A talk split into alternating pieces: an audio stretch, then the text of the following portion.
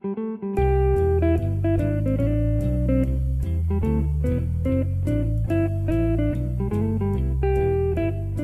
welcome to Ono Ross and Carrie, the show where we don't just report on fringe science, spirituality, and claims of the paranormal, but we take part ourselves. Yep, when they make the claims, we show up so you don't have to. I'm Ross Blocher. And I'm Carrie Poppy. Hello. And in this special end of the year episode, we'll remember all our great adventures of 2011 and give you updates on some of our favorite investigations. And we'll also answer some of your questions. Oh, that sounds delightful. But first, we've got to thank you to one of our generous donors. So, our first is to Lord Nibbler Taku Esu, who is also our, our very first non human donor because he's a rabbit. That would explain the Nibbler. Mm-hmm. Okay. Uh, we talked with Nibbler's guardian, Joy, since he was unable to answer our email due to his busy schedule. And she actually told us that what he would like most is a prayer to the rabbit gods on his behalf. I'm sorry, I'm overthinking this. Fine, let's pray to the, the Okay, rabbit to the gods for rabbit Lord god. Nibbler. Dear rabbit gods, thank you so much for watching over Lord Nibbler and providing him with hay and carrots and um, allowing him to eat his fecal matter. Thank you that you have watched over him and you know that he is such a special rabbit that he has an owner that listens to our show and we just you know we pray that you would provide him with many carrots and celery and you know other foods that he would particularly like to nibble on. In the name of the rabbit gods, we pray. Amen. Wonderful. That was it was great. beautiful. Yeah, I should pray to them more often. You really should.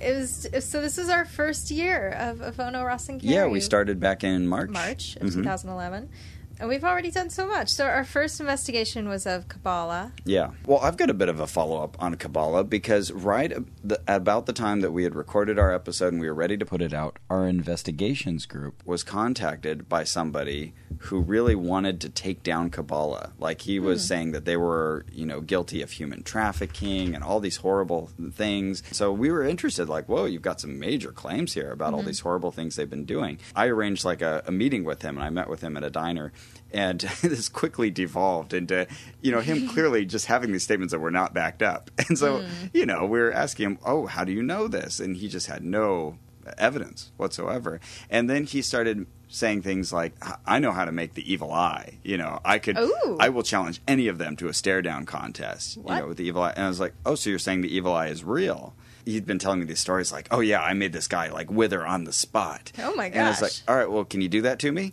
And he's like, oh, no, no, I wouldn't want to do that to you. No, no, do it. You're like, seriously, like, I'm not going to believe you until you actually, like, you know, make me cry or whatever it is you want to do with your evil eye. And like, yeah, oh, no, no, I can't do that. Uh. but he'll, like, dress up as a clown and, like, stand in front of their meetings and, you know, like, carry signs Oh, and yell right. things. And, uh, Wonderful. yeah, I quickly realized, oh, this is going nowhere. So, and then we got in this big argument over like whether Wikipedia is reliable or not, and he felt it wasn't because they didn't let him edit on the the site anymore. Oh, And I was hmm. like, well, that might be a good precaution, good safeguard. So yeah, um, I kind of made some demands for evidence. I, I can't help you out unless you can give me some more proof. Oh yeah, I'll get you that. Um, we've got stuff in the works. He kept using this collective term, and clearly he was the only one Too bad. so that there was that, and then I don't know. Have you heard anything from the Kabbalists? I haven't been back to the center at all, and I would probably like to, that I get the feeling that all the free talks, although named different things, are actually the same talk. Mm. I think so. because we went twice. We went once before we even started the show, and then we went back so that we could, you know, have it fresh in our minds for Mm-hmm. episode one. And those were called two different things, but were pretty much the same talk. Yeah, two So different I people, think- but the same thing. Yeah. Right. Well, what about um, ear candling? Oh yeah, no follow up there. You Yeah? know, yeah. Whenever How my are your ears feeling? fine. You know, it's funny because my son the other day was saying how his ears were feeling funny, and I said, you know what, I don't recommend is ear candling, and that didn't help him. Your so ten-year-old son. right, so I had him take a hot shower instead, and then Ah. we used uh, some Q-tips. But yeah, my ears are fine. All right. Well, moving on.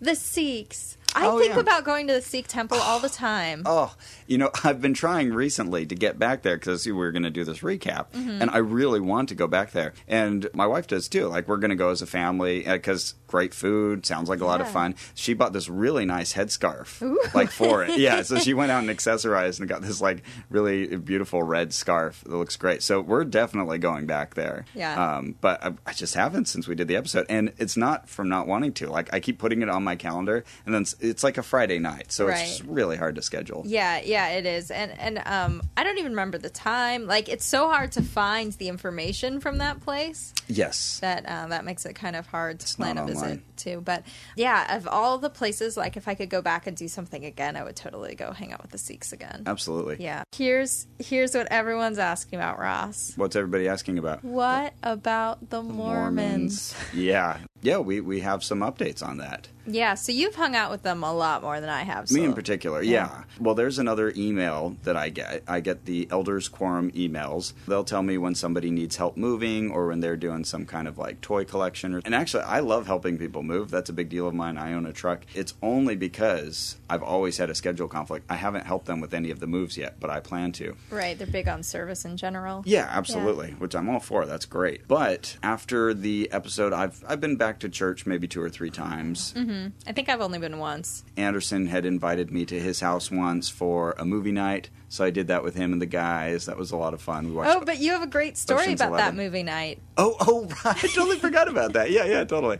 In one part of the movie, there's like a scene, a very brief scene with like some strippers kind of bending over, or whatever. So one of the guys sitting next to me, when he sees the stripper, says. They really need the gospel. it's just it's hilarious. I didn't say anything to that, but yeah, our friend Anderson. Oh my goodness, uh, he he has this immaculately designed place. It's just Which beautiful. one might expect? Right.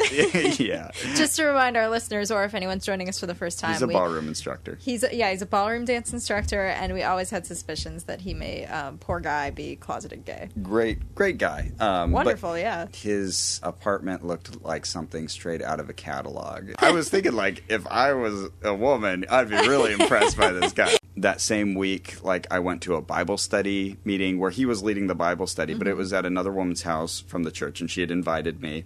And so I went there, and, and she just presented it as, oh, let's have a dinner. Like, oh, that's very nice of you to invite me. Okay. So I showed up, and there were a bunch of other people there. Uh, her daughter had uh, a calculus problem she was trying to do. My dad is a math teacher. So I actually connected the daughter with my dad, and he helped her with her homework and everything. And he said it was the highlight of his week. so that was kind of cool. We ended up having like an over two hour study session after the dinner. Oh my goodness. Yeah, it was a little intense there. I go on regular hikes. I'm really big on hiking. You've been out hiking with me before. And I had invited some of the Mormons. So just uh, two of them ended up going with me and my son. But we had a really good time hiking up, um, you know, the, the hills around here. Oh, there's so many good stories with the Mormons. Uh, I visited the Temple Visitor Center, uh, which involved a giant Jesus statue that talks to you, and uh, some tour guides who couldn't stop proselytizing to me, even though I told them I was already baptized. I took a bunch of pictures of that and wrote a blog post about it. I'll, I'll have to post that on the site again. Uh, also, my uh, Mormon family uh, members found out that I had become part of the Mormon church and started asking some questions about the whole situation. But apparently they were okay with it and they haven't reported me to the church or anything. But the biggest thing with the Mormons by far has been circle ball. Yes. Yes. Oh, this is amazing. It's the best thing ever invented. It's every man for himself dodgeball. Right. And they've been telling me about it, and they kept inviting me, and it was that same sort of thing. Like they would give me half an hour's notice or something. Like, hey, we're we're uh, meeting at seven thirty at the church, and I'd be like, oh, I'm, I'm going somewhere. and I would love to. Please keep inviting me. And so this kind of kept happening, and then finally, I was once able to go, and it is so fun. So it, it will end up being like you know me and thirteen guys in the small gym um, inside the church. So you're standing in a big circle, hence the circle in circle ball. And you know you can't travel like the one limitation is that once you get the ball you can't start running with it. You can only take a couple steps and then you've got to like throw it against a wall or something. But you're just throwing it at people as hard as you can. And like the 1st mm-hmm. time i played i got hit full on in the face twice got hit in the nuts once And- so maybe this is like how the Mormons take out their aggression. right, right yeah exactly yeah it is You know so- what this kind of makes sense of? does That that um, chastity booklet that was like, if you have if you have these thoughts, just do something physical. Right. And then they have the picture of someone playing volleyball. Right. So maybe all those are just a bunch of really horny guys with no way to take it out. Oh boy, well that explains a lot. but I mean, you know, they're mostly high schoolers. Like, you know, I'm 29 and I'm one of the old guys in Uh-huh, the room. There's right. like only maybe two people my age who've Oh. ever played it. Yeah, and Well, no wonder. yeah, and so yeah, these guys have energy. And like the first time I played, it was for two and a half hours. I didn't have water the whole time, Oh my and goodness. it is intense. Like I was sore for two and a half days afterwards. Like I, I could like barely walk. It was insane. So I was like, oh, I love this. The elders showed up, you know, after you know, we'd been playing for a while, and they've got their full, you know. What Oh, you're right. used to, you know, the slacks. And did they the play shit. in They played in that. Oh my gosh. yeah, with the name tags on and Oh, everything. It's hilarious. It feels really weird to like throw Yeah. at a, yeah. at a more, must feel cruel. and an elder on his vision. Right, yeah, Right. like you're targeting him and throwing it at him as hard as you can. But I, I must say, I've gotten pretty good at it. Like, Oh, you know, good. I'll usually win four or five games uh, a time. I think we've had like sort of different philosophies about like our continued contact with them because Right. yeah, I felt like I would be leading them on like if I have too much contact with them. Mm-hmm. Except with Elder Johnson, who people will remember he's the younger the younger of the elders that, you know, went on most of our journey with us. Right. And the one who seemed to have the most doubts and who I think we kind of shook up the most. And Yeah, totally. um so I've been trying to keep in contact with him and he did send me an email saying he did want to see us, but it had been weeks since I last contacted him and he finally reached out again. So we're trying to figure out a time that you and I can go up and see him. Yeah, we'd He's really bit, like he's to. Mm-hmm. a bit away now. He's like 40 minutes from us. But we'd really like to do that. We've been trying to. And then I've also been getting these these phone calls from this dear woman who I feel so bad for. She's the traveling teacher oh, right. uh, for our area. And the traveling teachers um, are divided into men and women. The men visit men and the women visit women.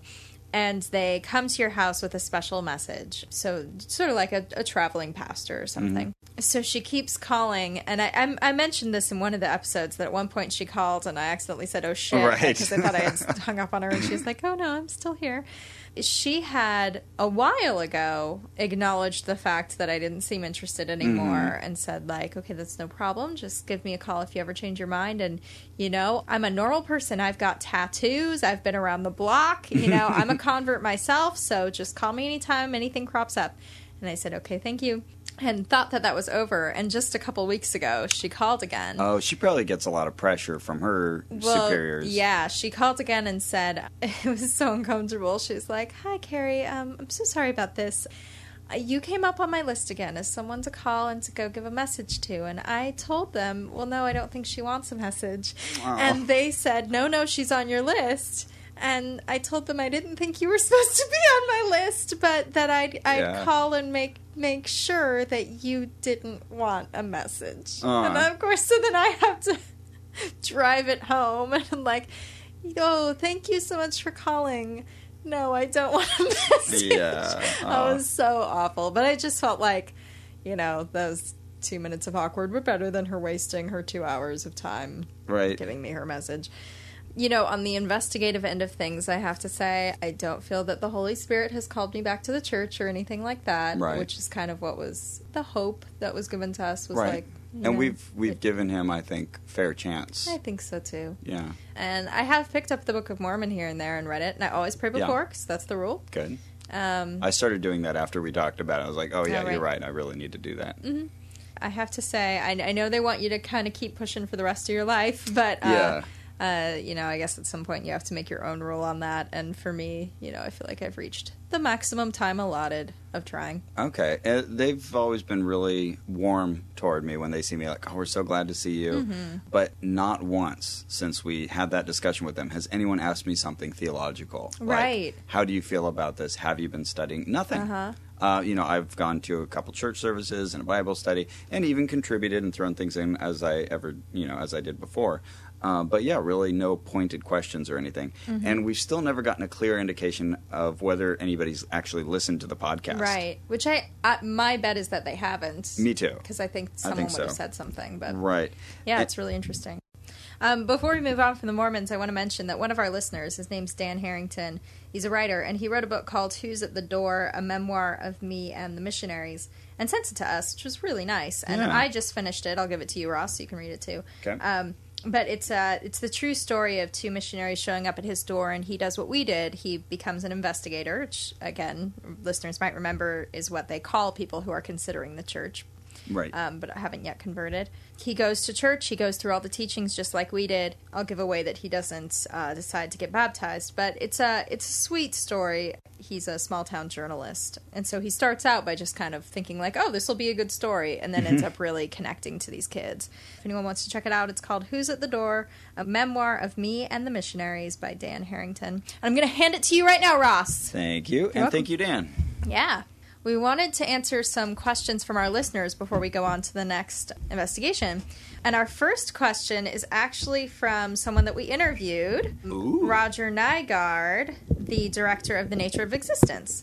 So Okay. I'm going to call Roger and he can ask his question on the air. That's right. Hello. Hey, Hello. Roger. How have you been? I'm excellent. It could not be better. Good. How's the film going? It's it's good. It's all over Netflix. It's uh it's for sale, half price actually, on the website right now. Uh, if you Ooh. want, I'll, I'll drop that plug in at thenatureofexistence.com. If you put in the uh, this code, get your pencil down. Exist forty two to get half off. Wait a Uh. minute, 42. Where'd you get that number? All right, so Roger, you had a question for us. Yes. Here's your question of the day. All right, what you guys do, and I kind of get an idea because you know I'm, I do stuff too, right? I make documentaries, and so I have an idea of how much work you put into what you're doing. Although I've never gone all the way through something like all these ordeals that you guys do, Uh-huh. and so I, I know that's a lot of work and energy. So my question is, why are you driven to do this? And and not the bullshit Miss America answer to make the world a better place for orphans or something. I know there's there must be something in your psyche, in your psyche's cl- uh, closet, some skeleton or something that is what's driving you. All right, thanks, Thanks, Roger. Roger. All right, That's Ross. a good one. This is the first I've heard of this question. So, What drives cuff. you to do this, Ross? you know, we've talked a bit about this before, maybe in other venues. Above all, I'd have to say this is highly entertaining for me. The kind of stuff that we do, getting in these situations. You know, I, there was this one I was doing the other day. I've told you about it, but I can't tell our audience yet. It's an upcoming investigation. But I found myself in the most awkward position imaginable. And it's just so, I don't know, there's something funny about it. Right. It's like, you know, and I can keep that kind of internal humor and dialogue going while I'm interacting with people Right. and and I'm so interested in why people believe what they believe. So it, it's fascinating uh, just to hear how they defend these things, how they say these things, how they present them, to consider it, and and just to be in that situation. I don't know. I find it very entertaining. Yeah, me too. I I, th- I mean, maybe this is why we're friends or why we're doing the show and other people aren't, but I think it's really fun to sort of be in that position where you're both horrified and elated Right. and confused and just sort of that that absurdity of the human condition is one of like my favorite moments in life. Right, and not knowing what's going to come at you, Right, like, and how you're going to have to deal with it. And I think also we both come from backgrounds where we believed things that we don't believe anymore. Yes. So for us, we can kind of connect on this this level where when I'm talking to someone, it's almost like I'm talking to myself at a different point in my life. You know, mm-hmm. I'm talking to a Mormon. You know, it's kind of like talking to me when I was a when I was an evangelical, and True. um, so there's kind of a connection on that level. and you find certain individuals that you can, you can tell you know that their mind is really crunching on this mm-hmm. and that's encouraging too mm-hmm. another aspect is having stories to tell i enjoy like you know when i'm talking with people talking about stuff i've been up to and having something fun and crazy to talk about mm-hmm. and and totally this provides it in spades you know if i can tell people you know oh yeah i was just hanging out with the mormons and they know me they go what what's that all about Right. you know and it makes for a really good conversation Definitely. And our next question is from listener Claire from La Crescenta, California. Oh, she She's sounds like a very nice person She's also a good friend of the show. Um, she actually we recorded part of episode one at her house, coincidentally. Claire asked what kind of critical responses we've gotten, who they're from, and kind of what's the what's the nature of their criticism. Is there any consistency between them? Well, I think really again the Mormon episode really stands out in that respect, Mm-hmm. where it was picked up on a number of ex-Mormon threads, Mm-hmm. and people really, you know, had strong reactions to our approach. Both- Some of which were very positive. yeah, I I would say most of which Mm-hmm. were very positive. And we didn't really even have to respond that much because the people who would say negative things usually hadn't listened to the episode. It was Right. very readily apparent. Uh, the concerns that they were espousing were ones that we had really talked about and addressed. Mm-hmm. And uh, so other people would join and say, "No, you haven't even listened to this." But it really did, I think, give us some soul searching. Some of the negative feedback was Right. warranted for sure. Yeah, I think the nature of that criticism tended to be, especially from former missionaries, saying, I know now that this is all not true, the things that I was teaching people, but you get so attached to your investigators, and I really feel for these guys that you were um, Yeah. not being totally honest with them. And we felt for them too. But mm-hmm. on the other hand, I think that we were we were being honest quite quite a lot. Like we told them all about our doubts every single time we met with them. Right. So the only thing we didn't say is we're doing this show. And to remind everybody, when we told them we're doing this show, they didn't really care. So Yeah. what are you gonna do? But really, that's the only thing that I would categorize even in critical feedback.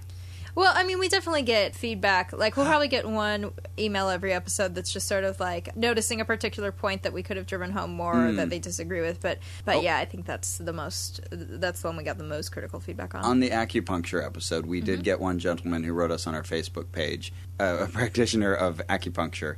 And so he gave us some additional information about the practice, which was great. But I think he was having a hard time being very objective about it because it's mm-hmm. something he'd been involved with for many years. And it said, oh, well, they're not doing it right. Mm-hmm. And our response to that was, well, you know, this is what people coming off the street will get if they uh-huh. search for acupuncture. So mm-hmm. we're representing that perspective. Right, right. And then Claire's other question was that although we don't record all our episodes at the Center for Inquiry, we record many of them there. And Claire's been there, and she was asking if um, we ever have an audience, we ever have anyone step in and join us for our recordings, um, or just walk into the room. um, and I, we've had that second thing happen once or twice. Right. Shout out to Bob Ladendorf. Hey, Bob. But yeah, for the most part, we get to, you know space to ourselves to do the Right. recording, Yep. unless we're invading somebody's house to interview them, Right, which right. we also do. Which we do, yeah. But the, but the people we've done that with have been exceptionally nice. Sometimes giving us food. I know, I know. amazing. I know. Okay, so we got some questions from our Facebook fans. Uh, one is from Jason A. Emerson. He asked, "Have you guys trademarked the goat sperm scale yet?"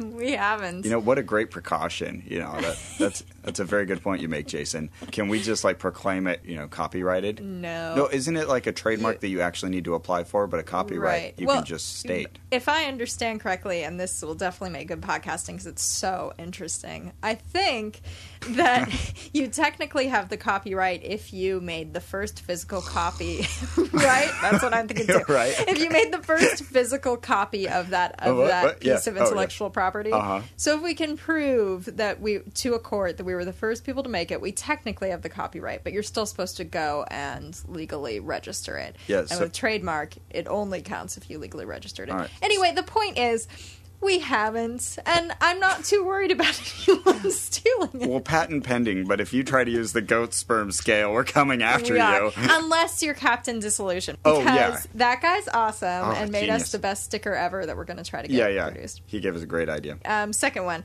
I know it's cost prohibitive, but have you ever considered an investigation down under, so in Australia? So, Ross, um, That was Kevin Elkins, by the way. Oh, yes, pardon me. Hello, Kevin. So, Ross, we've talked a little bit about our future plans of doing investigations outside of our local area. Yeah.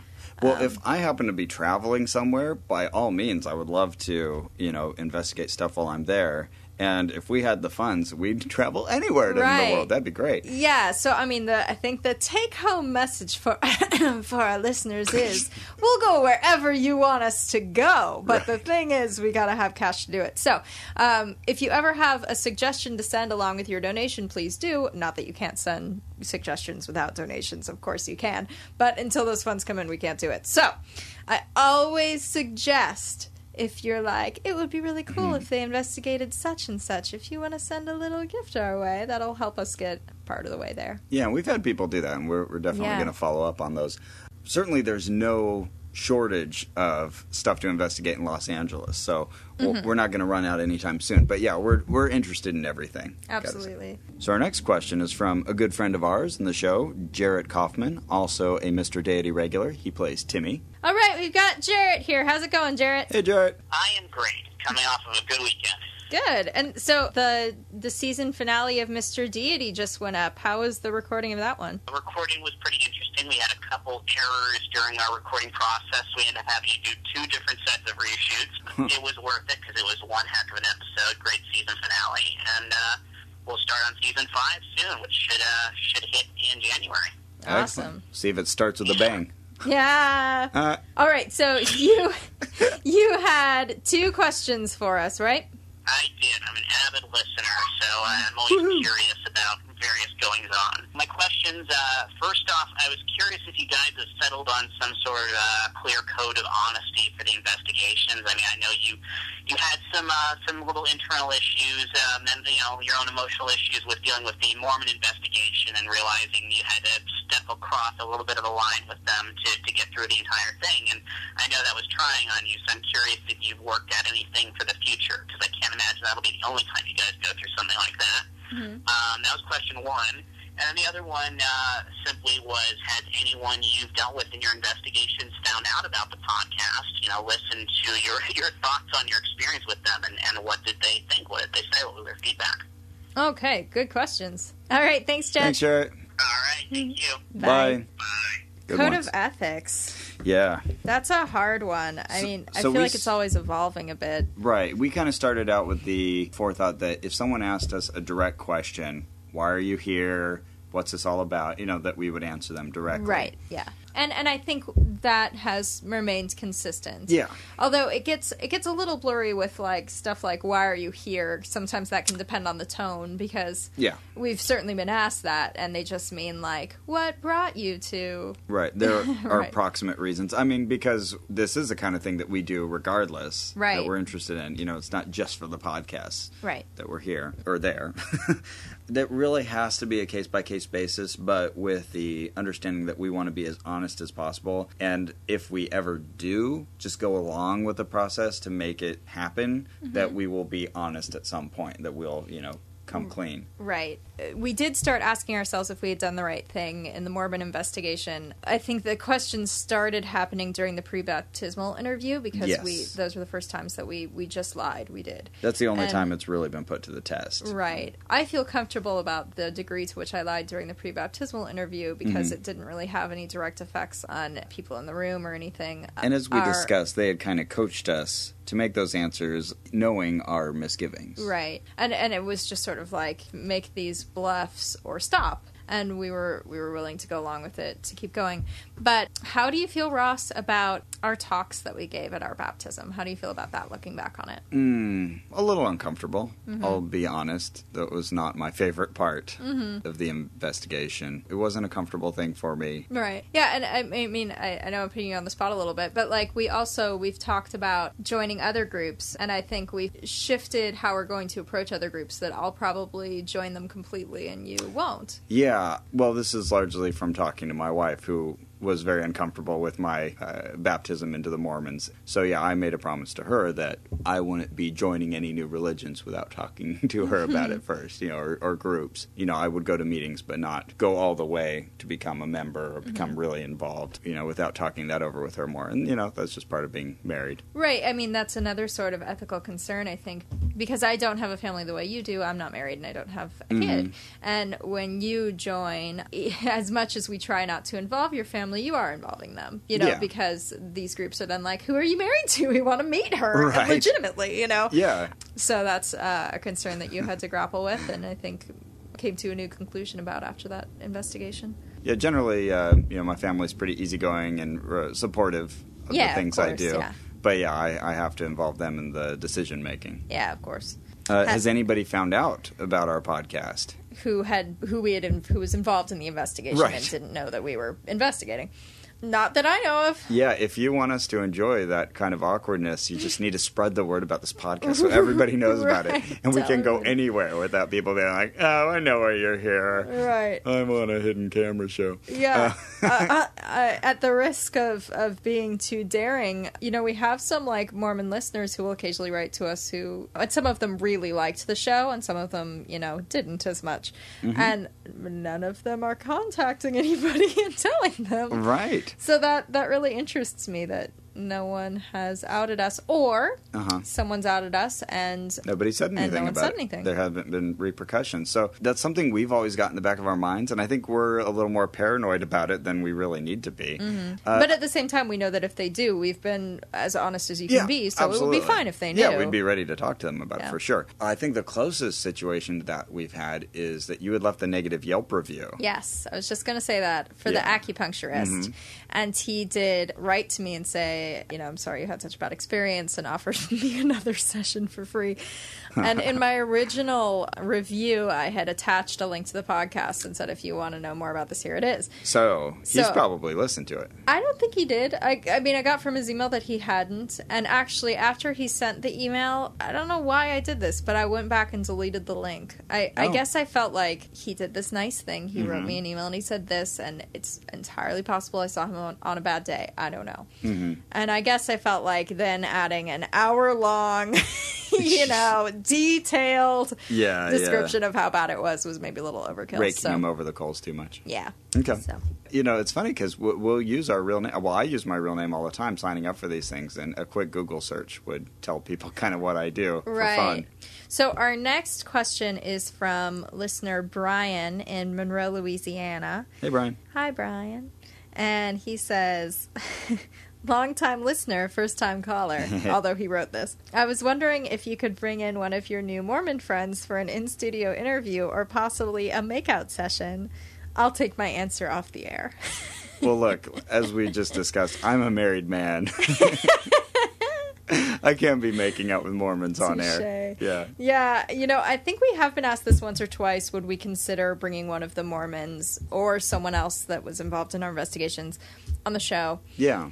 Since this question is usually put in terms of the Mormons, I will put it in those terms too. Okay. I, I think that for them, I wouldn't want to because we've said very personal details about them and intentionally guarded their identities. That's true. And um, I wouldn't want to blow their cover or put them in the position where we say, like, well, do you want your cover blown? Here's everything we've said about you. And Mm-hmm. I wouldn't want to do that to them. So, Just by the nature of the show, how we organize it, it's really about our experiences walking into a situation and kind of what happens if you're in that situation. I mean, we've also had interviews Mm-hmm. with other people. So uh, I, I won't say it's out of the question, but Yeah. right now I don't think it really falls within kind of the flavor of what we're doing. right. Certainly, if, you know, if like someone from the Kabbalah Center or something was like interested in being on the show, I think I'd consider that. Um, I think it just, it kind of depends on how personal the investigation has gotten, I think. Well, yeah, yeah, boy. If we had like a combination of these things, where someone found out about the podcast and then said, "Hey, I'd love to be on it," Right, I think we would That'd definitely cool. consider that. Yeah, Yeah, yeah. So sure. it's kind of a case by case thing again. Yeah. but but sorry, we've deviated from the most important part of. oh yeah, the Brian's makeout question. session. I think that was aimed at you. I, I, I hope so. I think Brian may be um, a bit of a character. Uh, no, If you I make don't- out with an elder, I can sit there with a recording device for the Oh, thank, podcast. thank you, Ross. All That's the so sweet. slurping sounds. Um, You're welcome. I think I wouldn't do that. For one, because I think the elder that we're thinking of here is 20. And I would feel a little bit like. Um, it's legal. it, but it's legal, yeah. But um, I would feel that I was stealing his innocence. And second, if he's read his booklets like a good Mormon boy, he Uh-huh. won't allow it anyway. Right. All right. So our next question is from Joy from Honolulu. Ooh. Her first question was If you guys are one day cured of your neck pain, ankle pain, fatigue, and headaches, how will you know which of the many treatments you've tried did the trick? Ah, clever. That no, that's a very good question. Yep. Actually, I was going to kind of cover this when we talk about some of our later investigations because you know I've had like overlapping dietary instructions from like two different people at the same time. Mm-hmm. So yeah, if like things clear up and are great all of a sudden, who do you uh, attribute that to, or is it just chance? What do you mean overlapping dietary instructions? Uh, from my hypnotherapist and Oh. from my Ayurvedic practitioner. and they are they in disagreement? They are partially in agreement and partially unrelated, not in disagreement. That Oh, would, okay. That would be a strange case. Okay. But this is a great question. You know, if all of a sudden, you know, these things actually work, Mm-hmm. do we give them credit for it? I think what we would do is we would tell you what happened Mm-hmm. and uh, let you decide, you know, like Fox News. I think it's it's rare that that the investigations overlap Mm-hmm. to a degree that they interfere with one another like that. It hasn't happened to me yet at all. So Okay. now, granted, we usually only give these things about a month we give them a month to see if they work, and then we're kind of Yeah. done, and we're on to a new investigation. Which is difficult if, you know, it's supposed to be something that requires kind of a change in life, really moving yourself over to this new paradigm of dietary Right. instructions or whatever it may be. But we do take that into account when they tell us. So if they Yeah. tell us, you know, you're supposed to see results in a few days, then we look to see if, if they did. And if someone told us it'll take you six months to see results, we would either not take that investigation or we'd take that into account and try to make sure nothing else overlapped with it. Yeah. So essentially, we'll always do our best just to tell you how we're feeling and, you know, whether we felt it was effective or not and how well we followed the instructions or not. Right. Any confounding variables. Yeah. Yeah. And her next question was How do you guys stay so funny, smart, and attractive? Well. oh, shucks, Joy. Um, how do we do it? I, I don't even know. I mean, and I love that it's not why are you guys, but how do you stay so funny, smart, Right, attractive? It takes so much work. I love that question. I think it stands by itself. Uh, I don't know. Do we have do we have a real answer for that? It's probably because, well, you have the red string. You've had that since episode one. It sits near me. Yes, And I, I don't think- wear it. oh. Well, I think even it being near you hmm diffuses all the negative forces that would make you boring, stupid, and ugly. Okay, Um, but Oh. for me, I don't need that. You're right. That's related to our first question. We could we could blame it on all these things. Well, you do have a power balance bracelet over here. I can see it. Oh, that's true. But Maybe it, that's balancing your one- funniness, smartness, and attractiveness. it doesn't have a hologram though. It was a test bracelet. we don't know. Maybe the energy stayed with it, so it could be homeopathic. you're so right. Um, so, I, I think the real answer to that is, oh, thank you. oh joy. Aw, That's what the answer is. All right, and our next question is from one Mr. Brian Keith Dalton, also known as Mr. Deity. we totally know him. He said, "Are you guys still Mormon?" Yes, technically. Mm-hmm. And that comes up in conversation more than you would imagine. You know, like I'll be talking to people and like Mormonism will come up and I'll be like, well, actually, I'm technically a Mormon right now. And then I can speak with a little bit of authority Right. about Mormonism.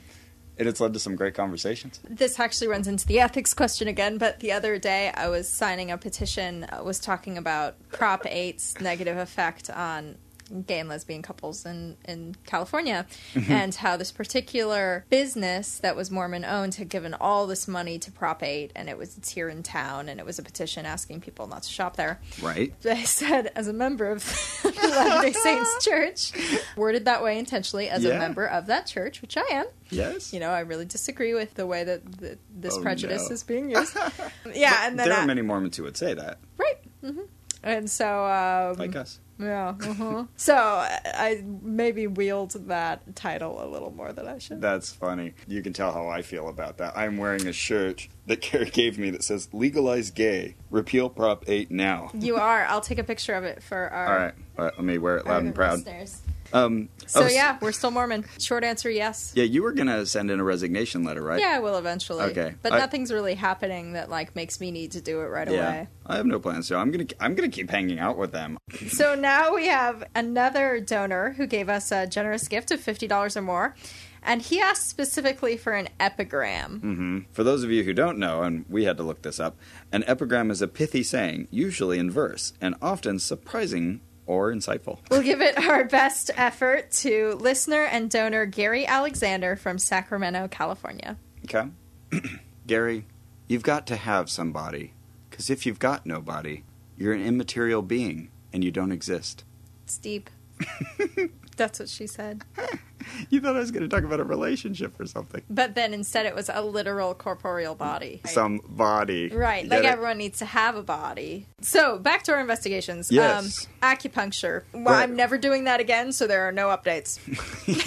you know, it's like ear candling. We came to the conclusion that it's just not something that would be helpful or necessary. So there's and it and it hurt. It fucking hurt. well for you, yeah. Uh-huh. So th- there's nothing that would come up in my life where I would think, "Oh, how am I going to treat this? I better go to an acupuncturist." Right. Yep. Me neither. Even with that uh, theoretical unlimited money. Then hypnotherapy. I've been going Yes. to hypnotherapy consistently to Okay. a, a therapist um, who's really nice. He's so sweet. Of all the uh, alternative medicine practices that we've tried, Yeah. um, this was definitely the most effective for me, or seems to be. Okay. Because it's, I mean, at least I'm sitting with someone and you kind of talk through an issue, and then you you lay in this nice chair and kind of semi go to sleep, and they tell you nice things about yourself, and you leave feeling pretty good. There you go. So, whatever the mechanism is, which I'm not totally sure about, it's fun. And my current therapy is free through um, a clinic nearby. So, I signed up for the same free therapy sessions because, as we said before, they can be very expensive. And so I started with the one class session. Did they start you out with kind of like an older gentleman or, you know, like No. a teacher of the class, or did you start out with a student?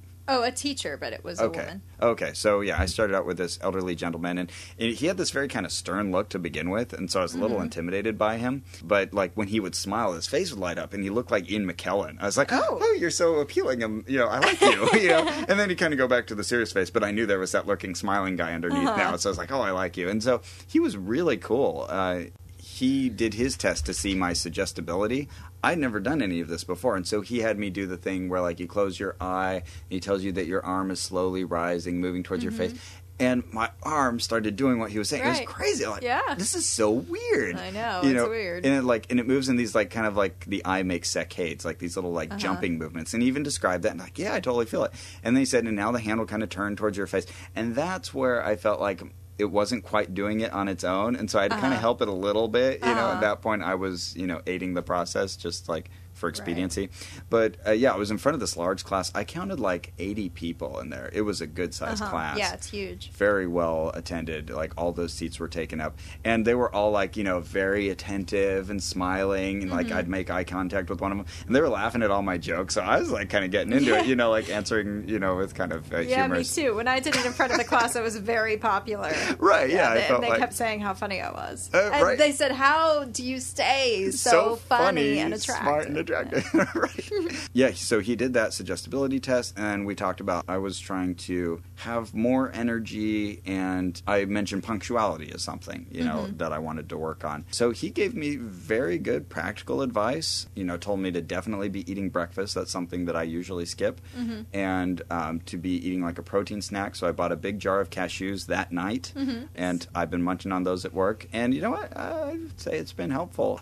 Oh, and Carrie. Ross, Oh, what? the emails. These are the worst Oh. offenders. Uh, You know, I signed up with this particular Oh. group, and they send me at least two emails a day. Oh, I kid no, you not, a that's day. awful. Yeah, so when I was talking about Kabbalah, you know, one or two a week, I was Oh, like, yeah, it's no big deal. You're like, that's a lot. No, hypnosis. Five Oh, times as much. My goodness. goodness. They're constantly promoting their upcoming events, free classes, paid classes, the certification that you could get in, you know, this or the other thing. And it's just constant. And so um, I just keep filing them away in the Ono Ross and Carrie folder. All right, well, moving on to Ayurveda and homeopathy, oh, yeah. That was our most recent one. right? And uh, we we told you that we'd give you an update because we know it didn't get that far last time. Mm-hmm. So I've been eating the diet that he suggested. I've been cutting down on my nightshades. I've been eating more squash, which I don't enjoy. Oh. Um, except for cucumber, I like cucumber Mm-hmm. and zucchini. But I've been eating more of those things and eating less of the other stuff. Have you been keeping up with the diet? I've been doing a pretty good job. There, there's like one particular thing he told me to get, which I haven't coriander to make like coriander water. I Ah, haven't done that, but I've been avoiding the nightshades, uh, uh, spicy foods. I've been uh, cutting down on the spicy foods. Don't like it. Right. And I've only had pizza once, like in the evening. That was another thing he mentioned. Oh, and right. I've been eating breakfast. He wanted me to have a warm breakfast, so Mm-hmm. I bought oatmeal and I've been eating that regularly. Having tea in the morning, also something Mm-hmm. Me he too. recommended. And uh, again, this is where I had the hypnotherapist recommending that I eat breakfast, so that aligned perfectly. But I have also been taking a bevy, a bevy, I tell you, of pills. And this one thing he recommended to me, uh, Chyawanprash. Which I'm going to try because you said, Yeah. we've got it right here. I want a spoonful too. Okay. Uh, anyways, he said that I'm supposed to take a teaspoon of this spicy jam in the morning, and It smells good. It smells like Indian food.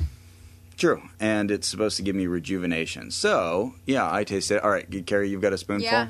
Mmm. Oh, it's good. You like it? Yeah. it tastes like Indian food and Christmas. Oh yeah, I'm gonna have some. Even though it's not in the morning, but um, yeah, it's got it's very sweet. Mm-hmm. Yeah, it does taste like something you'd have if you're having Indian food, which I happen to like quite a bit. Me too. Um, so yeah, so Mm. I've been eating that every morning. I recommend it. Um, How much was that Oh, jar? except I was going to say at this website, these things were expensive. Um, so I think this jar of this stuff was Wait. like eighteen dollars, Oh, shit. How many ounces? nine point four ounces, That's And- expensive stuff. Two dollars an ounce. Exactly. Yeah, it works out almost exactly. A traditional Ayurvedic herbal jam made in a base of amalaki fruit. And we're actually today we're recording at my house, and my dogs are here, so I'm going to let one of my doggies taste it. Let's see what he thinks. A rich source of antioxidants. oh, it's getting the doggy seal of approval too. An excellent rejuvenative. It nourishes Ross! and strengthens the body. What do you want we're doing me? the most What do you important test, and you're missing it. Oh, I'm sorry. Oh, I'm- hold on. All right, let me get a picture. Jeez. So we're running this through the doggy taste test, and it is winning. so now we're all rejuvenated, me and both my doggies. Uh-huh. So he had me take not only spicy gem in the morning, but also two tablets twice a day of blood cleanse, which are, are these large tablets, kind of a reddish color. I know it has the word blood in the title. Detoxification and support for healthy blood. So 90 tablets of these, again, like $18. So- wow! Yeah, so like I had to buy three things. Thank uh, you again to our donors. Right, yes, thank you. You know, two tablets twice a day a blood cleanse. I'm supposed to take that with coriander water. I haven't done that, I have to be honest. And then Triphala. I'm supposed to take one to two tablets at night with warm water, balances digestion and rejuvenates. And the blood cleanse was supposed to help me with my complexion, you know, and I've been breaking out more, if, if not the normal amount, Uh-huh. while under these medicines. So it hasn't been helping with that. Energy level wise, I've been doing okay. Um, it probably really helps that I've been having breakfast. That's something I should do. Then next we went and bought the homeopathic pills that he told us to buy. Mm, yes. I got sulfur 200 CK. That was what he recommended for me, I think, to help with complexion. I didn't know what that CK meant. And actually, our good friend Jarrett, that we heard from, looked this up for me. Um, there are two different dilution methods in homeopathy there's CH and CK. The C is what we referred to as before, the centesimal scale, or 1 100th dilution rate. Uh, but the H and K are two different types of dilution. The H is the Hahnemann, and the K is the Korsakovian method. Okay, and And- of course, is the father of homeopathy. Right, and so uh, the Korsakovian method came later from a gentleman named Seaman Korsakov. Ah, His first name is Seaman. Seaman. Yeah, and the only difference is that he would do the dilutions. Here, I'm going to shake this. In the same bottle of water, and that was very controversial. Like, oh no, well, you know, you should be Ah. using a different container each time, because the container itself might remember. right? Or there may still be a molecule in there, or whatever.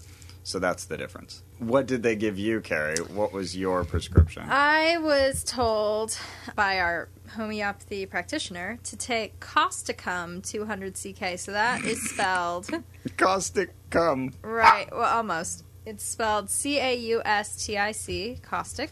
U M. What I think is the best part of this is that if you turn it over, the indications. Now, of course, he's giving it to me because I get headaches. The indications listed on it are mm-hmm. bedwetting and bladder incontinence. Oh, right. yeah. And and remember, he was telling us like, I need to know a lot about you. I need these very specific questions because there's these slight differences between the medications, and I need to choose just the right one. So that's what he came up Yeah, uh, came up with for you. Now, in his defense, I talked to one of our friends of the show. Her name's Claire. She grew up on homeopathy, and she said, "Well, um, a lot of homeopathic drugs are used for very different indications Mm-hmm. Because." You know, if like cures like, then if whatever's in here would both make you pee and give you a headache, then okay. Then Uh-huh. it would uh, conversely um, take away your headaches and uh, take away your incontinence in small doses. Okay. Fair enough. Okay. But I just thought it was hilarious when I turned Yeah. it over and it didn't even say headaches. It just says bedwetting. And I'm like, does he know something I don't know? Okay. Right. And mine says skin rash worsened by heat and water. Right. I don't know what to make of that. Well, but yeah, I mean, at least it's skin related. Yeah, that's Yeah. true. So, anyway, we've been taking them, and we were told to dissolve a couple, or uh, let's five see, tablets, five tablets, five pellets rather. right? These come in little pellets. In water um, at the beginning of a three day period, and then sip from that glass Right. for the next three days. So you've got this kind of stale, weird water for three days. He didn't. sipping. He didn't spell that out too. Like the way he worded it. This it is didn't confuse me. Okay, but it didn't confuse Ka- confused Ross. he. The way he said it made it sound to me like I'm supposed to dissolve the five pellets, drink it, and then like keep drinking out of the same cup for the next three days. Right. That's what I heard. The same bottle or container.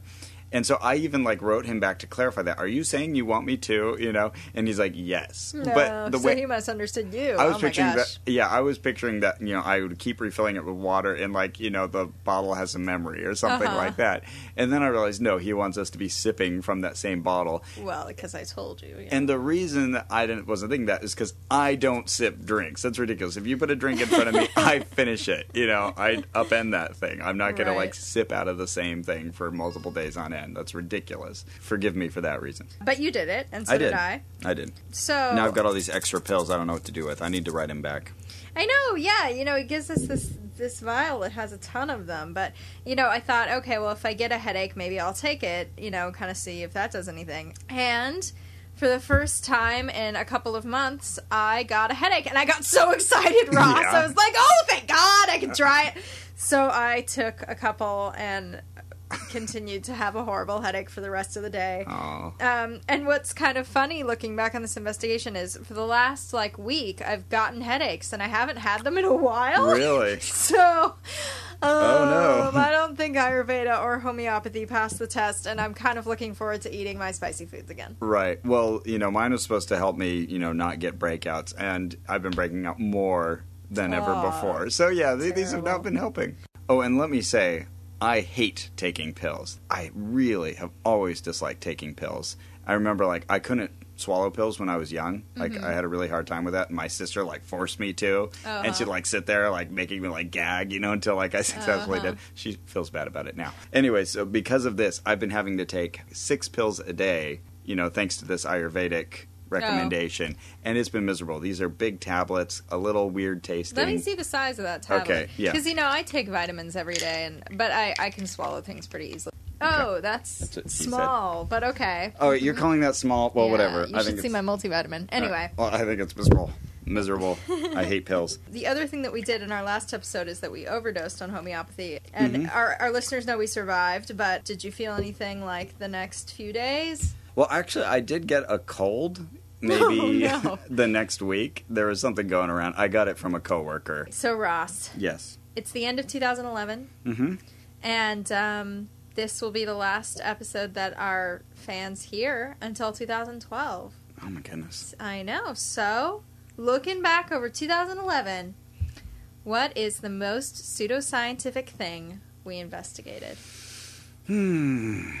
Okay, you think about that, and I'll Okay. just shout the word homeopathy. Yeah. uh, Homeopathy. That's what immediately came to mind. yeah. No, that's the easiest because it's you know it sets the scale of non-science. Yeah, absolutely. Sorry, okay, great. homeopathy. Yeah, too bad. So, what about the thing we investigated with the highest pocket drainer value? Mm.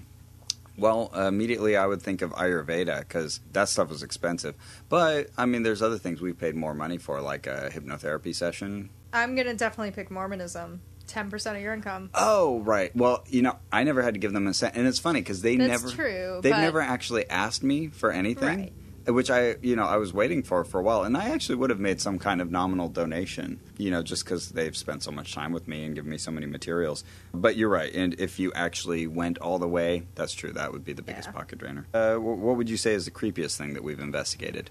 The one that gave me any creepy factor at Mm-hmm. all were the religious groups because there's still this sort of um, secret society sort of feel about it. oh, yeah. So with both Mormonism and Kabbalah, I kind of got like it's a good creepy feeling. It's like Right. going into a haunted house or something, but like just like, Yeah. ooh, what's going on here? This is you didn't say the. Sikhs there. Oh, the Sikhs. Yeah, you know what? They don't register on my creepy scale at all. That's Okay. interesting. Okay. But both Mormonism and Kabbalah did just a little bit, and not in a negative way, in a fun way. Okay, no, I'd agree with that. But I never really got a strong, creepy feeling out of Oh, absolutely not. Yeah, those. I'm just saying they register at all. But Sure. yeah, I was never freaked out in any of our investigations. We need to do some more freaky things. We should. Wait, I was just. Oh, and hypnotherapy maybe has a tiny tinge of that too. Just Mm-hmm. like. And it's only because of the way hypnosis is portrayed in the media, probably Right. because it's like, Altered oh, mind states control. yeah. control. Yeah. exactly.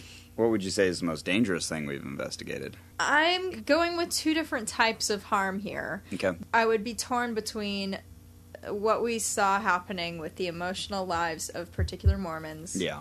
And acupuncture, which Oh. like I'm sure can be done completely safely, but Mm. just based on my personal experience, which is all I can go off of, Mm. um, I could see that very easily giving you an infection or you know hitting a nerve, or eh, which it seemed to do with me, or um, something going awry very easily. Okay. Yeah, I agree with that. Oh, we're in such agreement Yeah. today, Ross. Yeah, yeah. Well, what was your favorite investigation? I mean, you got to say the Mormons, Hmm. definitely, and you know, circle ball. I was thinking about this um, today and asking myself this, and yeah, I- the Mormons are my favorite as far as like recounting the story, Yeah. and and doing the episode and sort of. Um, I think I know where you're going but next with this. yeah, but my favorite experience Sikhs. was the Sikhs. Yeah. Yeah, Okay. and that's Yeah. who I want to go back to, and that's like something that I think. If- well, I think with both of those investigations, like I'll be telling, Uh, I'll be thinking about them for years. I, I in terms of like what had the most impact on my life, certainly the Mormons. Yeah, sure. If if it were in terms of what I would recommend to others, I would put Sikhs on top of the list, and I'd probably put hypnotherapy next. Oh, okay. If you look back over 2011 Yeah. and you think about Ono Ross and Carrie and you think about every single thing that went into it the investigations, the interviews, the preparing for interviews, the preparing to go places, the buying gas to go places, the looking into researching things to do, talking to me on the phone and saying, when are we going to record? Calling CFI and figuring out when we can go and record. Uh, getting donations, getting our first donation, every single thing that went into it. What was your favorite moment? Oh boy, uh, there's been a lot of fun stuff, a lot of not fun stuff like running out of gas. You reminded me of, but um, I'm gonna I'm gonna go with circle ball at the Mormon church. Circle ball. Hell, it's it's fun. Um, My God. like just hanging out with these guys, getting out all the you know um, sexual aggression of these teenage boys. All right. That sounded Um, perfectly right, just like I wanted to say it. Okay, well, what about you? What's your favorite moment in all of this? My favorite moment, I think, might have been. Uh, this is cheating a little bit, Okay. but it was a few moments at. Uh, we went to the amazing meeting this year, Oh, okay. and several times we had brought we had brought all these these business cards that are really cute that you designed, Ross, that have our picture on them and tell people about the show. And as I was handing them out, people kept giving them back and saying, "Oh, I already listened to your show. Are you Carrie?"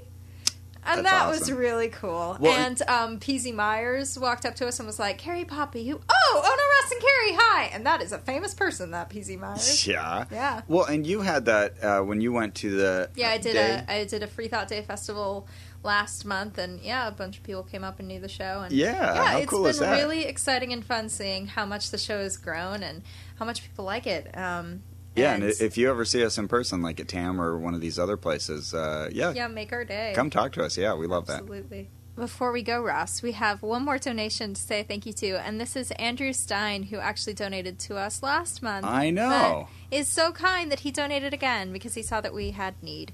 Which So- inspired us to write a limerick. He and he actually this time said he prefers limericks. That's right. So, So. here we are. Go ahead. There was a man, Andrew Stein, who was so incredibly kind. He gave us some funds, and again the next month. How generous! What is your sign? Yay! Yay! Thank you, Andrew. All right, so it's everybody's favorite part of the show, Ross, where we ask them for donations. Well, Not- not the- that we haven't been doing that the whole episode. in this wrap up, you've seen, you know, how much it helps us to have this financial backing because we do some stuff that adds up, gets pretty expensive. So, uh, if you donate uh, 50 or more, uh, we will write poetry in your honor. Bad poetry, even. and uh, for for twenty dollars, we will mention you on the show, give you a shout out. And you know, it's it is December. It is the month of giving, and I don't know what I would want more. Is that the case? It's a month of giving. Well, it's holiday season. All right, all right, fine. Come I, on. I just wasn't sure if that was an official designation. No, okay, fine. it's not. Well, in that spirit, Goodness, if I were getting a gift for someone, I would give a donation to Ono Ross and Carrie in their name. name. Yeah, you can do I'm that. just saying. Yeah, Yeah. you can do that. You can click on donate at um, ohnopodcast.com and just put a little note in there and say, This is for my friend Shanamana, Yeah, and she likes limericks. We've had we'll people, like, you know, give donations in the names of their uh, infant children Uh-huh. and their rabbits. Well, no, I think the rabbit actually gave the donation in that case. Oh, re- oh, I'm sorry. Yeah, no, it was a typing rabbit. My bad. so yeah, uh, thank you in advance. yeah. Well, that's it for our show. Our producer is Ian Kramer. And our theme music was written by Brian Keith Dalton of Mr. Deity fame. Check MrDeity.com to see the epic season four finale in which we witness the origin Mm-hmm. of the universe and see more geeky references than anyone should ever attempt in a 10 minute episode. Right. you can also find us on the web at ohnopodcast.com or facebook.com slash onrac. And be sure to check out our pictures by liking us. So, thank you to all our listeners for being here for our first year of investigations and joining us on some of the best adventures we've ever had. And we hope to continue to show up so you don't have to for years and years until we're old and gray and we have nothing to do but sip on hot drinks. I didn't But- sign up for that. and remember, beware, the world will end on October 21st, 2012. Oh, no, that was uh, 2011. Oh, really? I thought it was next year. I thought it was 2012 the world was going to No. end. Oh, uh, well, it's supposed to end again in December 2012. Beware, December 2012. Bye! Bye.